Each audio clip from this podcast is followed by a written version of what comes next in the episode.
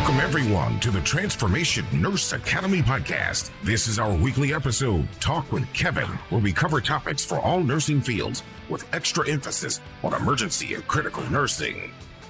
Get ready for candid discussions that explore the vast landscape of nursing and beyond.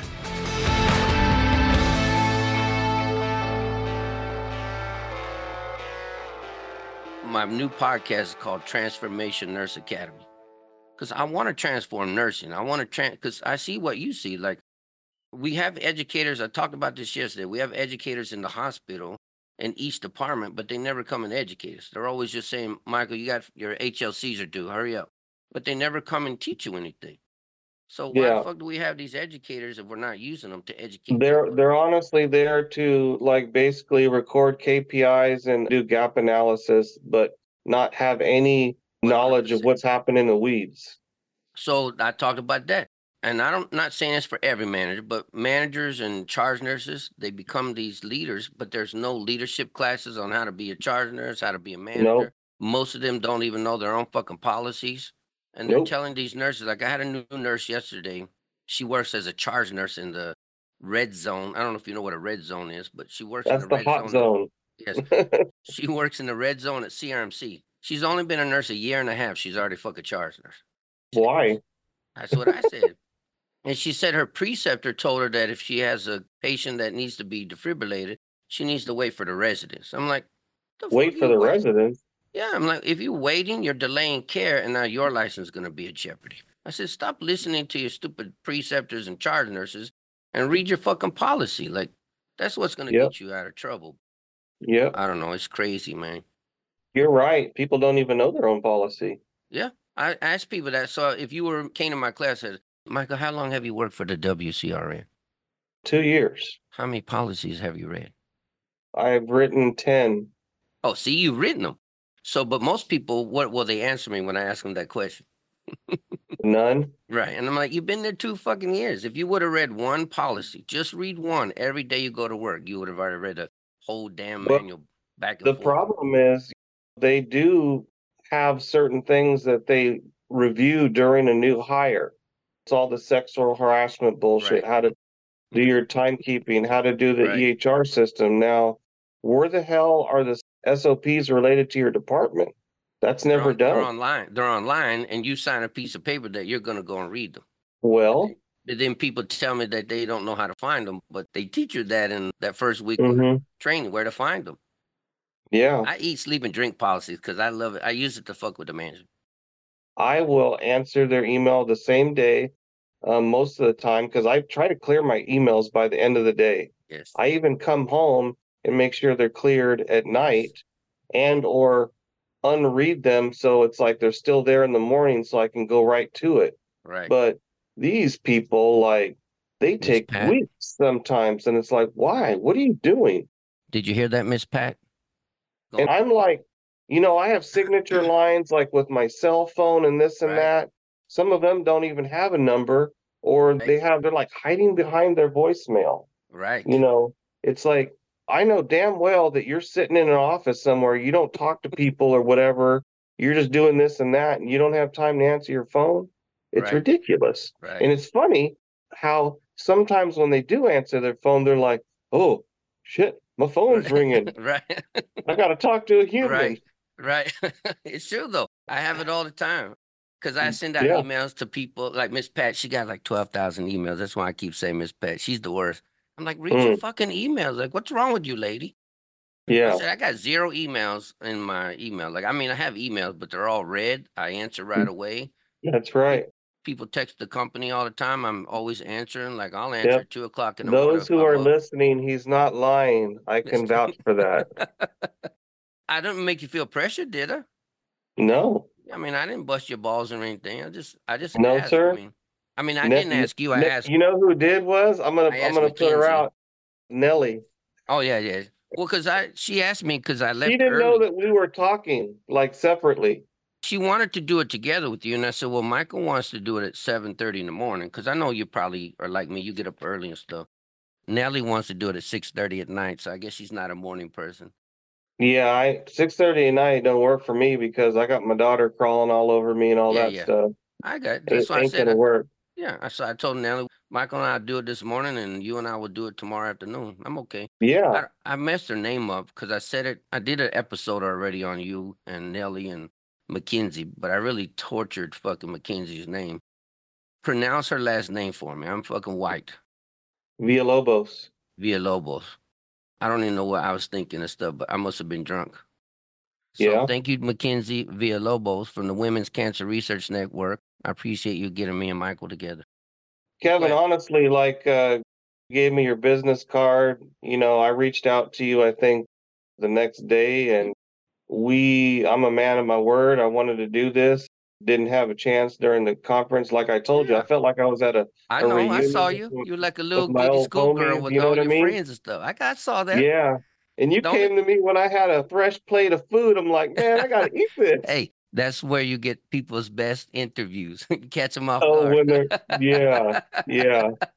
See, I'm good at this. I know when to catch people. I'm not shy Yeah. though. That's where I get in trouble. Like I, I'm not shy. I don't care. What's the worst thing you could have told me? Nothing. Yeah, you could say, "Fuck you." I don't want to do it because I was a little disheartened. Now, don't be mad at me. What the hell was that lady's name too? I even talked shit about her in the first episode. She's the one that did the tumor lysis syndrome. Uh that's Cheryl. Cheryl, yeah. So thank you, Cheryl, for not doing my podcast. I really love you. I wish you could see my eyes rolling. But I do love Cheryl. Like she was awesome. I loved that. But I asked her to sit down and talk to me about it, but she wouldn't because she said she didn't want to be famous. I think that She is because she is famous and she's hella intelligent. I know that's why I wanted to talk to her about it. So I- I think it's because she's a chief nursing executive at Kaiser. So I understand. Maybe. Once once I found out that, I said, yeah, I guess maybe she don't want to hang out with the riffraff and maybe get a bad name and shit. So I get it. I don't take it personal, but I would have liked to sit down and talk to her about it because I was fascinated by that section of the class. I was too. You know, I even liked the other gals about the Willebrands. I mean, you know, So von the Willebrands. Willebrand was hard for me to hear. I couldn't hear her very well. I wish she would have talked louder. Well, she had a thick Filipino accent too, yes. Yeah. So but her slides were on point. I was like, you know, I learned something. You know, I ain't Right. gonna lie, even me. and especially with with Cheryl's, I learned something. And you know, did too. I think we all brought that to the table that day. I don't know And, uh, you, yeah, I don't know if you know him. His name's Mark Steven. Do you know who Mark Steven is? He's a flight nurse. I posted a picture about, you know, the conference and he said, just had a patient the other night with tumor lysis syndrome. And I haven't seen this since nursing school. I was like, Wow. holy shit. So that's why I was fascinated because as an ER nurse, we might see it. Because that was one thing I asked you, Nelly. Why? Because somebody asked me that when I posted that I was coming to your conference. Why should me, an ER nurse, care about cancer and cancer patients? That's an easy question to answer. I mean, Answer that for it. it's assumptive that they're going to go into a the outpatient clinic and just get their therapy and go home and be all hunky dory. Antibiotics and other like standard of care drugs and other diseases, everything has a, a side effect, and there's a risk versus benefit.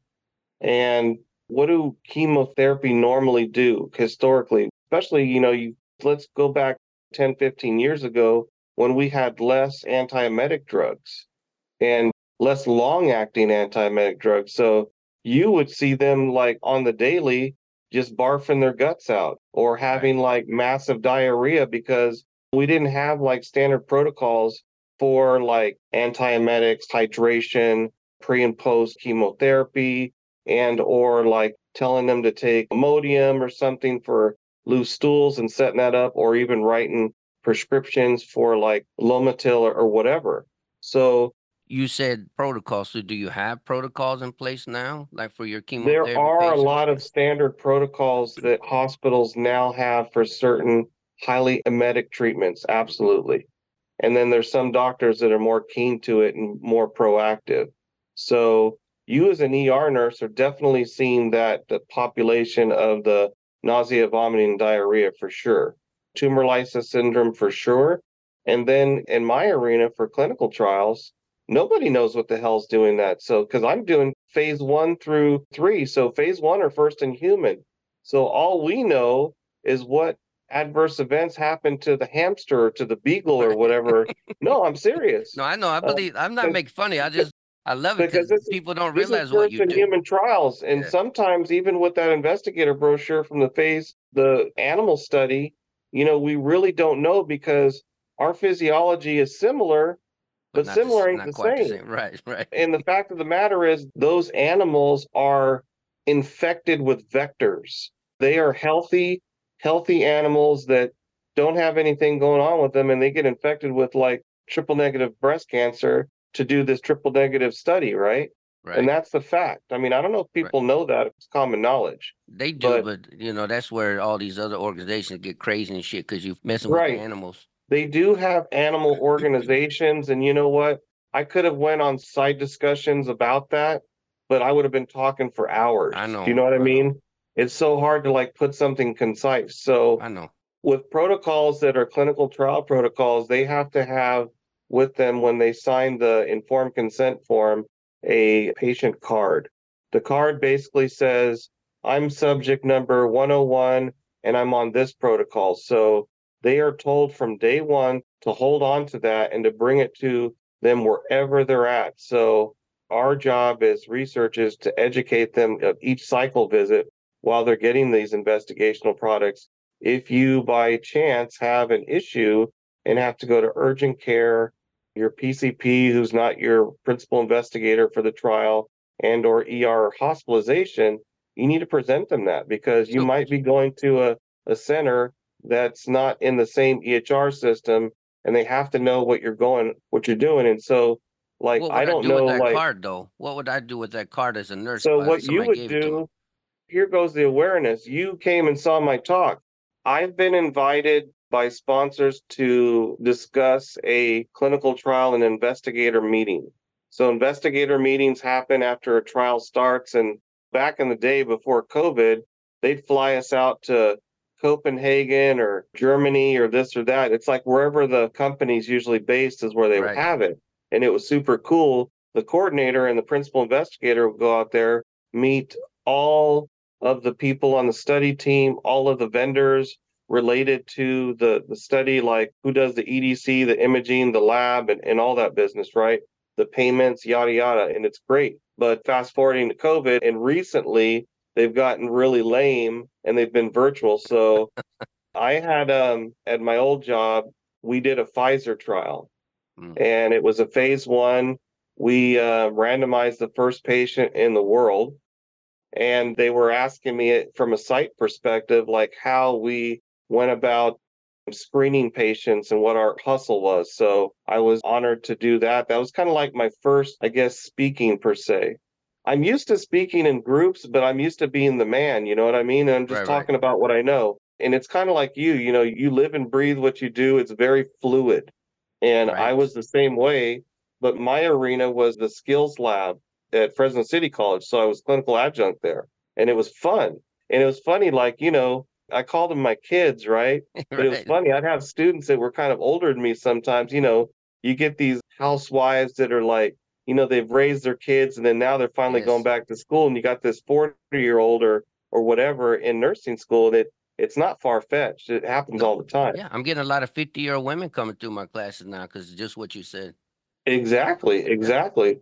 So those are like kind of my first things. And then now, since I'm in clinical trials, I have participated in uh, conferences called Magi. And Magi is a conference that's done by WCG. WCG and Advarra are like the two conglomerates of international review boards. Hmm. So WCG has their conferences, Advarra has theirs. So I've done like session chair, and then I've done uh panel discussions with them. So this was like my first speaker not being on a panel. You know what I mean? Right. So I kind of had some nerves about it, you know? No, no, no. I get you. So first tell everybody what company you work for, if you can. I don't want to get you in trouble. And then tell us how you got in it and why you decided to get into that. That's an interesting story. So I I work got for as much Women's time as you. So you you Yeah. whenever you gotta go, you tell me so. I work for Women's Cancer Research Network. So Women's Cancer Research Network, the background on that. So Dr. Perkins, my CEO, he was a general hemonc here in Fresno for many years. And his last part of his career, he focused on breast and gynonc. He was part of a network through UCLA called TORI, and they did it was a cooperative study with multiple sites to do the Herceptin trials. So he was part of that initial Herceptin trials, right? And a principal investigator for that. And our board members, as I discussed in the talk, are from Stanford. Dr. Oliver Dorigo, Jonathan Berek, they're part of COGI, which is the Gynonc surgical group. They're both like attending physicians, researchers, principal investigators. And then Mark Pegram is a breast surgeon, part of hmm. Stanford. So, you know, for years they've been trying to get him to go to Stanford and assist them with um, clinical trials, you know, breast and gynonc focus. Right. And, you know, Perkins was like, well, he wanted to do it, but at that time he was in Fresno. He had like a ranch and, you know, Right, he's right. like, well, if I like leave this and go over there, I'm going to be like spending $10,000 a month in Palo Alto or Los. Gatos to live in an apartment. Right. it's like, true though. That's right. yeah. So he's like, didn't happen. And then fast forward to about three years ago, Sante, who is a practice management company locally in Fresno, you probably know of them. That's the one that Um, had the big had- split with CRMC and the Valley Yeah. Children's. Yeah, yeah. Yeah. I don't I don't know all the details about that, but that that's I the don't same need to place. understand Yes. out of that. yeah, I'm gonna yeah, deflect. Sante had raised some money through the Sante Foundation, and Dr. Perkins had gone to them. And this was money that, you know, physicians had kind of put into there, right? And he Right. was one of them. So part of the funds that were in this pot of gold from his practice, you know, because he was part of the Sante group. They were his practice management company until like earlier this year. So he went to them said, Hey, you know, I'd like to do, you know, a research project that's uh, for these funds. And so he's at his office. And now at his office, there's like some people that were at cCare that I had worked with, right? And so I had some of my old colleagues working there. He's in a meeting and telling them, you know, we got these funds. I want to do research here. And who do I get to do this? And like two of the nurses there, oh, you got to call Michael. and then, and then so she calls me and I'm going to put her on blast. Crystal, Crystal, it's your fault. She knows it. What's Crystal's She- last name? Is she's Filipino. Oh. Bartolome, Bart. Okay, okay. Thank So- you, Crystal. great gal. You're going to meet her one of these days in passing. She's out to do big and good things. I like that. It's good. So she calls me and said, Perkins wants to talk to you about doing trials. And at this point, I'm at cCare and I'm the clinical research nurse, was the manager, and there was some stuff going on there. But, you know, I said, I have a job. You know, what do I need to talk to him for? She said, I'll just talk to him. He wants to get some ideas from me. I'm like, yeah, okay, sure. So this is what happened. Like seven interviews later, Holy because I was grilling this guy, you know, I, and so I Wait, was, wait. You're I'm telling me you're on, busting the chops of a doctor? well, absolutely. Yeah. No, because I'm trying to scare him because it's a big endeavor. You know, Right. it's it's a lot. So here we are, you know, I was the first one hired by myself. So Dr. it. Perkins Ev- is the one who started the Women's Cancer Research Network? He is the one. He's the Holy the cow, CEO and nice. co-founder. And he brought Absolutely. you on you he brought you on along or you guys did it together, should I say.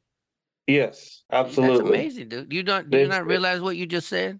You, know what I Michael said. Mott, little old RN from Fresno, California, helped build the Women's Cancer Research Network.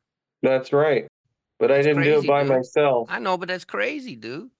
I brought in some uh, really, really, really good people that helped get the SOPs done, helped run the the regulatory and uh, clinical research coordinator position.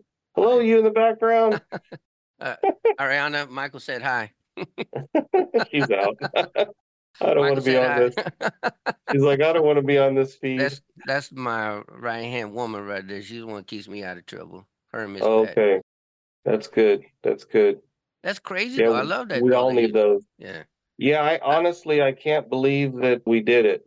It was so much work. You always have like a lot of walls and things and in our industry and probably in yours too, you want things done yesterday, but yesterday Yes. is the way everybody thinks and works, right? Yes. This doesn't happen. It gives me ulcers.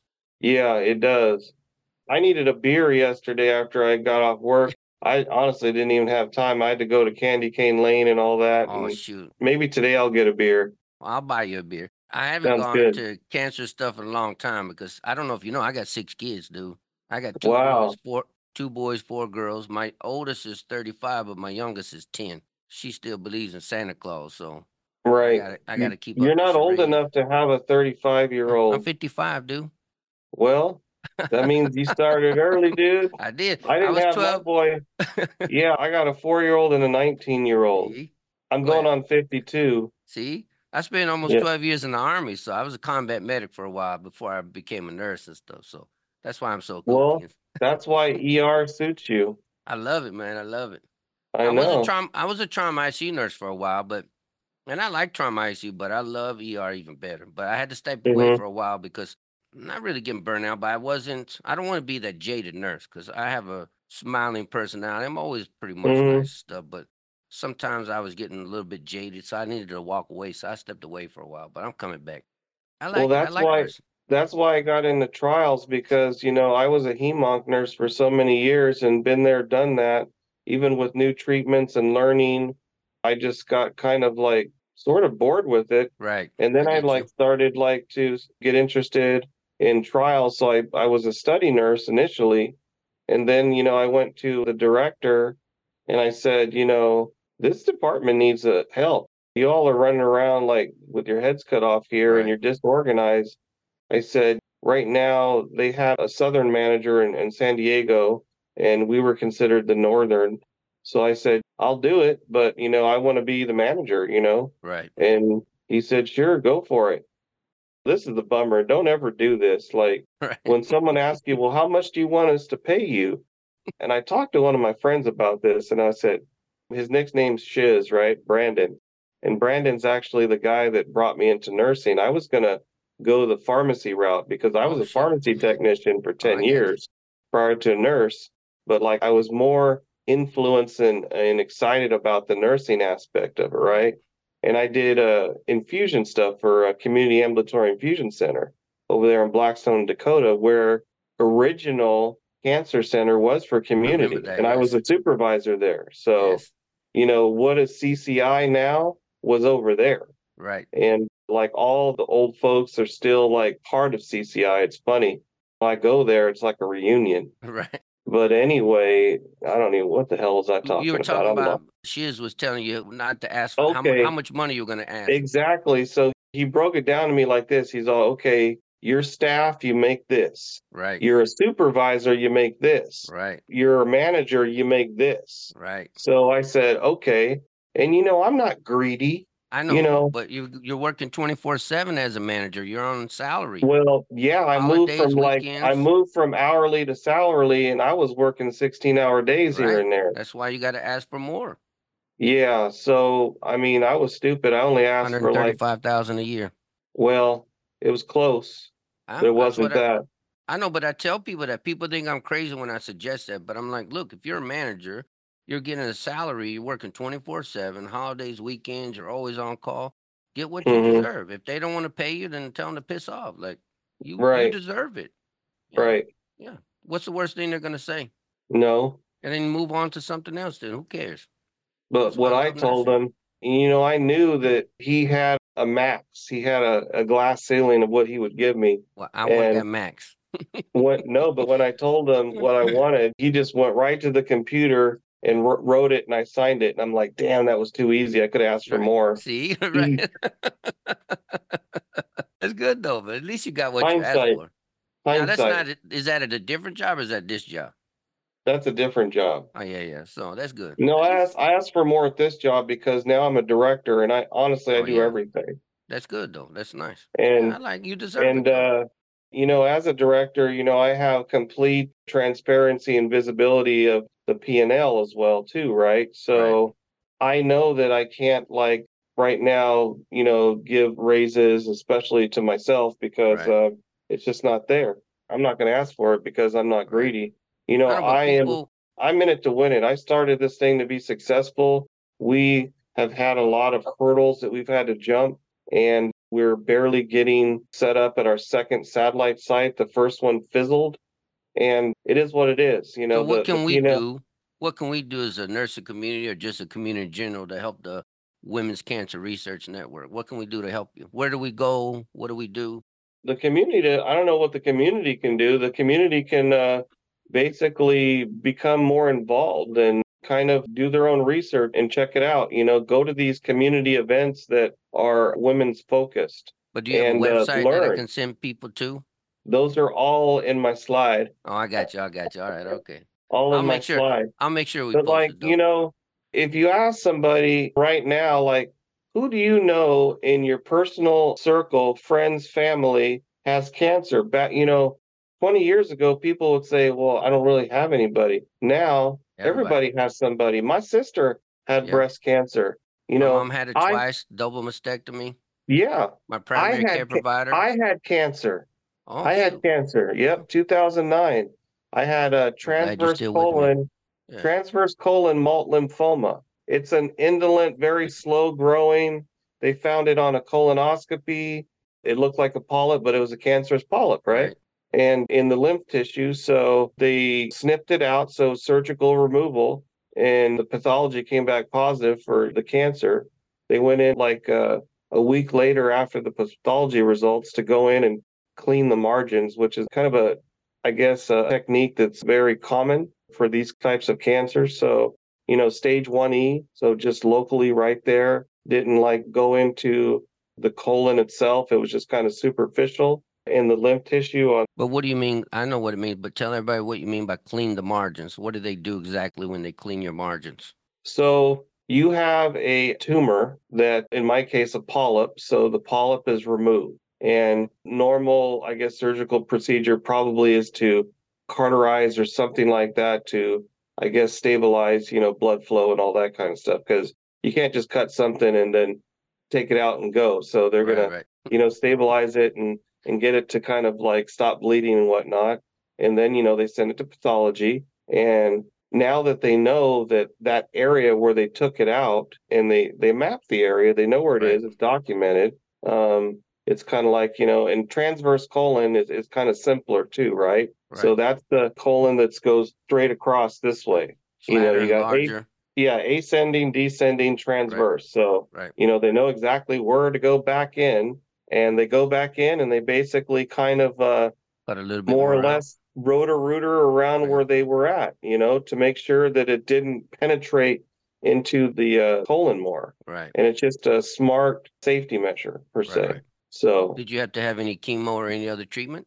I did not, but the local doctors did send me to the lymphoma specialist in San Francisco, and I felt good about, you know, what he said. He basically said, "No, you're just going to be on a surveillance. You're going to have a upper and lower GI every 2 years and a PET scan every 5 years."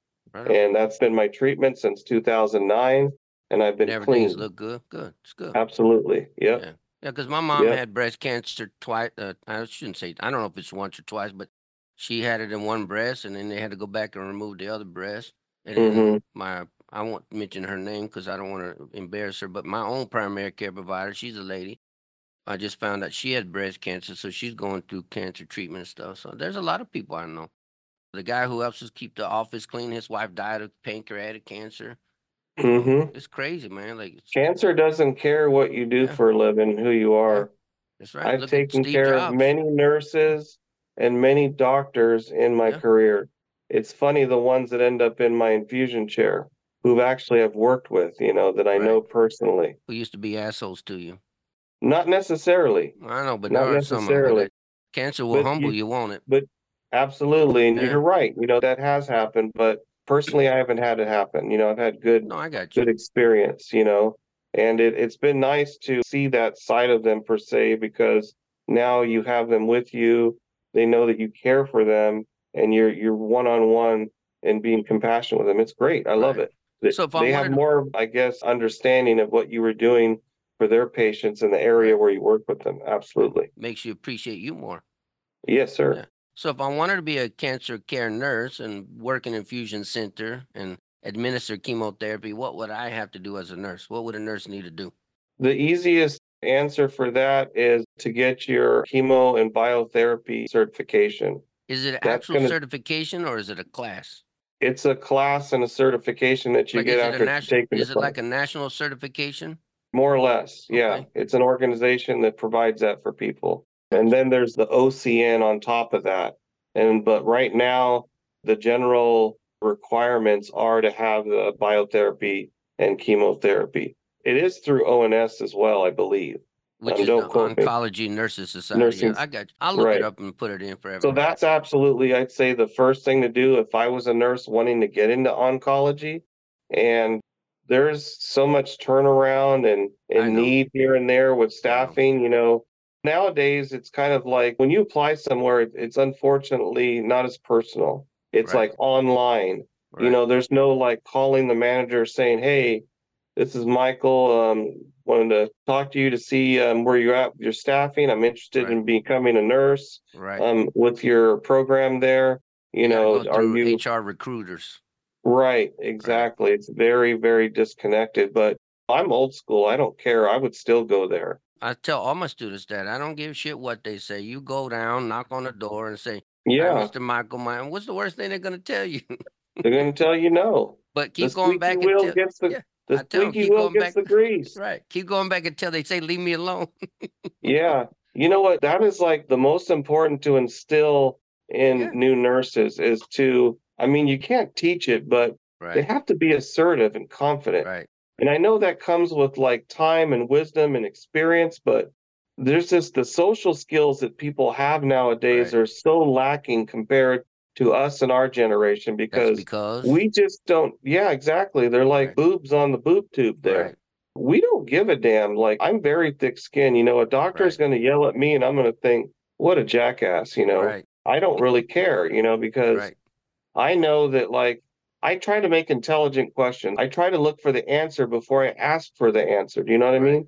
And I think that nurses need to be taught that at an early stage because They're not taught you- that anymore. No, they're not. Right. But I did. I taught I them know that when I I was know. at City College. Yeah. I did. I swear I to know. God, I, I threw it in there. It wasn't part of the curriculum, but it was part of what I was saying. I think it's important though. It's vital.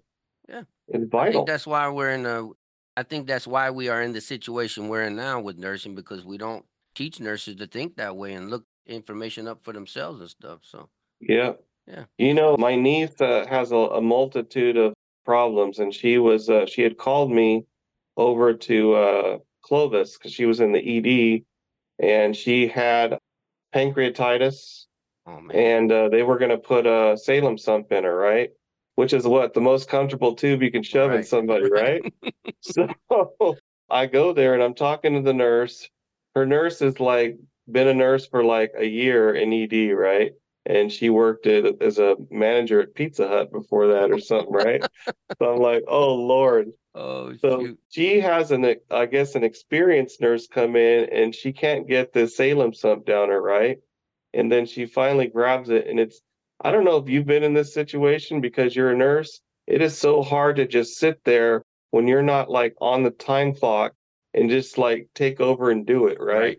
I just want to like move them the hell out of the way Yes. And do it myself, you know? Well, I, had, I had the same problem with my son. He was downtown in their pediatric floor because he was started on Remicade and then he went on to get uh, Humira.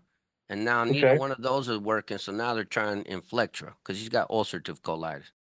okay. And they sent in a brand new nurse who never has stuck an IV in him. And she, nurses don't understand anatomy. So she stuck it in his arm, like right up in here, and she blew through the vein. And then she comes over here and sticks it and doesn't leave the tourniquet on, and blood's getting everywhere. And she calls on her, whatever the little stupid phone is. I need some help in here. I need a two by two. Like, why didn't you freaking bring this stuff yourself, lady? Like, really? yeah, I'm like, I'm like, and I'm Wow. over in the I'm over in the chair going, Lord Jesus, please give me strength and patience. I don't know if you know this about me, but I I am a vascular access board certified nurse. So I teach this stuff and it makes me crazy because I'm like, You know what oncology nurses are, right? no. We kick asphalt with starting IVs. Oh That's yeah, all yeah. I, I mean, yeah, because that's all you do and stuff. Yeah. Yeah. Yeah, that's And who are the best? The best are oncology nurses and, and ER nurses. Right. Sorry. right. You know, I But that's because we do it. I've had patients come to me in the clinic and say, Yeah, I usually need an anesthesiologist to get my IV. And I'm like, Okay. And I'm just like, "Boop." right, right.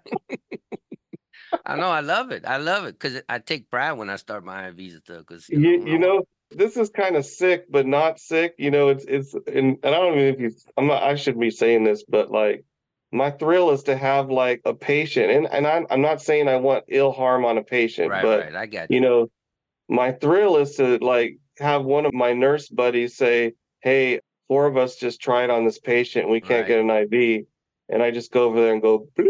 Right. I love that. That's my. And they're like, how come they didn't call you first? I'm like, I don't know. I ask that all the time. No, and it's even better when they go, "Oh, you you got to use a 24. They ain't got nothing." right. And then you put like you know at least a 22, and like yeah, I do. I love it too, man, because I love it. I love Yeah. Therapy stuff. yeah. So, so last question, and I'll let you go because I know I've been I've already kept you here an hour. No worries. So I don't know if you remember Pete from the. I don't know if you know who Pete. I is. do. Yeah. And I looked at his podcast, and uh, you got to do him again because it was kind of noisy. I'll do him again. I'll I'll interview him too. I love Pete. you Like know? Pete, is- tell tell Pete. Do you know him personally? I do. I love Pete. So Pete's a beautiful was- soul. you know what it is like when there's all these women in the room because like most nurses are women, right? We're Right. outnumbered. Right. So We're a with minority. oncology, it's even worse. You know, Oh there's a majority that are just women. So, you know, I was like leeching onto the dudes there. I'm like, oh, there's another guy that, oh, you're an oncology nurse? Cool. Where do you work? Blah, blah, blah. Like Pete was like hanging out with you, and I didn't even know what he did there. And then I saw his podcast. I'm all, oh, snap. He's one of me. He is. Like we should have been best friends. So tell him, tell him I am sorry that we didn't hang out and I'll talk get more. I'll get you connected with him. I love Pete, Yes, man. sir. He I'm not joking. he's Pete cool. is He's a good beautiful people. soul, man. Yeah, he's a beautiful he soul. is. He Oh. is. So I ask you the same thing I asked Kim. Why? So this is the biggest problem because I told you I teach infusion therapy. So you're a lot of your I don't know if a lot, but uh, um, I would say many of your patients have some kind of implanted vascular access device, or a Mediport is what we call it, a Mediport Port-A-Cath. Why don't nurses? Why should they, and why don't they access those ports? Why do they insist on stabbing people when they have access to these devices so it's better for the patient. What would you say to those nurses who don't know how to access those ports?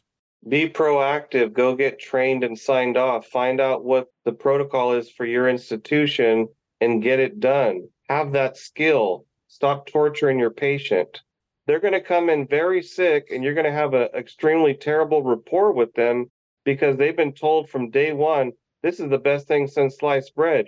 Your nurse will be able to give your medication in there, take your blood, blah, blah, blah, blah, blah. You have a dual lumen port, even better money. You can get all kinds of stuff in there. Right. And then they go to the ER or wherever. Oh, we don't touch those. What do you mean you don't touch them? Aren't you an RN? Right. You got the same initials as my oncology nurse. right. So let me tell you something. Right, I got authority on this. So where did I learn? I started as UCSF in the SNF, inpatient SNF. Didn't really get much action there. Left that place after a year. Went to Leon S. Peters in uh, CRMC. We saw him once in a while. And I went to the boss. I said, Hey, I want to access these things. How do we do this? Oh, you got to get signed off three times. So I went to my homies in home health and I went to the oncology floor and I got it done like in a month or less. And I was signed off. I was done. I was competent according to the policies of the right. hospital, and I did it. But people aren't proactive like that. right. You But know, do you think the pol- do you think hospitals have policies that say don't access them? Or do you think they just have policies say you, we just want to make sure you're competent when you access them? Because I don't remember I any don't think policy there's a St. Agnes. Right. I don't remember there's any policy saying Agnes said we can't. I don't even remember that you had to go through any competency training. I don't. When I worked there, and I haven't worked there since 2012, by the Right. way, I'm dating myself. You had to be checked off. So Right. was that common knowledge? Probably not. It wasn't common back then, though. That was the thing. Like we didn't have, we Right. didn't put them in people as often as we do now, though. Right. Like it's but common now. honestly, every floor should have somebody trained to do that. Every Right. single floor. Period. I agree. Because why would we put them into patients if they weren't necessary? And then you're I stabbing mean, patients they're they're unnecessarily. honest honestly, they're just more common now, Right. period, because people's they have like chronic conditions, they're getting chronic IVs and they're like they're sick of it, or Right. this, you know, the nurses just run out of options. Well, the nurses that don't know how to start an IV, right? Right. Um, and and uh, and then they put it in. Yeah. yeah. So yeah. So is, is there anything you want to share with us? Anything you want us to know about you, your network, anything else you'd like before we wrap things up? Well, yeah, I mean, the Women's Cancer Research Network, like I was saying, how it came about. So, why are we here? You know, the the simple answer is without having like a robust clinical trial program in an area, and we're we're focusing on breast and gyn onc, those patients have to go to UCSF. Those patients have to go to UCLA. They have to go to Stanford. That's a taxing effort for Right. families. And what what happens there? The physicians sometimes lose their patients. You know, Right. they'll end up just seeing that principal investigator at the academic site, and it's bad for local business. And you're, And, you you're here locally. I am here locally, but Right. we are trying to have a local, regional, and national footprint. I got You know, you got to start somewhere. We're starting you. local. All right. Yep. And we just have to have more opportunities here in Fresno, period, you know, because everybody's running out of treatment options and we have to bring them more options. And Right. and those are only done through clinical trials. People should understand that this is the research is a necessary evil for evolution of medicine. Right. You know, we have new medicine now that's targeted therapy because of people that have participated in clinical trials. right. You know, if you're not doing it for yourself, because depending on the trial design and phase, there could be a benefit for you. You're doing it for your sons and your daughters, you know, or your granddaughters and your grandson, That's right. or just somebody else, you know, period. Appreciate that. And Appreciate yeah, that. So my mission, no joke, I want to start an infusion center here in Madera. People laugh at me because they're like, "Who wants to come to Madera?" But we need these facilities to help people. So that's my mission. So if you ever want to help me, even if it's a cancer infusion center, I'm okay with that. I'm down. I can at least help you design it and uh I can uh help you get per diem staff because, you know, I know everybody and you know a few people. Right. Absolutely. I appreciate you, man. I appreciate you taking your Uh, time out of your your morning, and I'll let you know, and I'll send all this stuff to Mackenzie too, so she can use it as well. And I appreciate you Absolutely. spending your time, and I hope we get to see each other again. And I'll hook you and Pete up as well. Well, hey man, like invite me, have a panel discussion with a couple nurses and some Yeah. topics, you know, invite me, you know, I will. whatever's relevant. I don't know what I can, you know, you I know my a- experience, so I have a friend that I work with now. Her name is Maggie Ortiz. She does legal nurse consulting and legal charting. And so we're talking about having a conference in the summertime. So if you're interested, if you want to be a part of that, seriously. yeah, absolutely. Hit me up. All right, man. I appreciate you. All right, Kevin, All right, have a man, good you- day, sir. You too. You have a good day, Take man. care. Thank you very much. Uh-huh. Don't miss out. Engage with us weekly. Share your thoughts, and let's transform the nursing landscape together.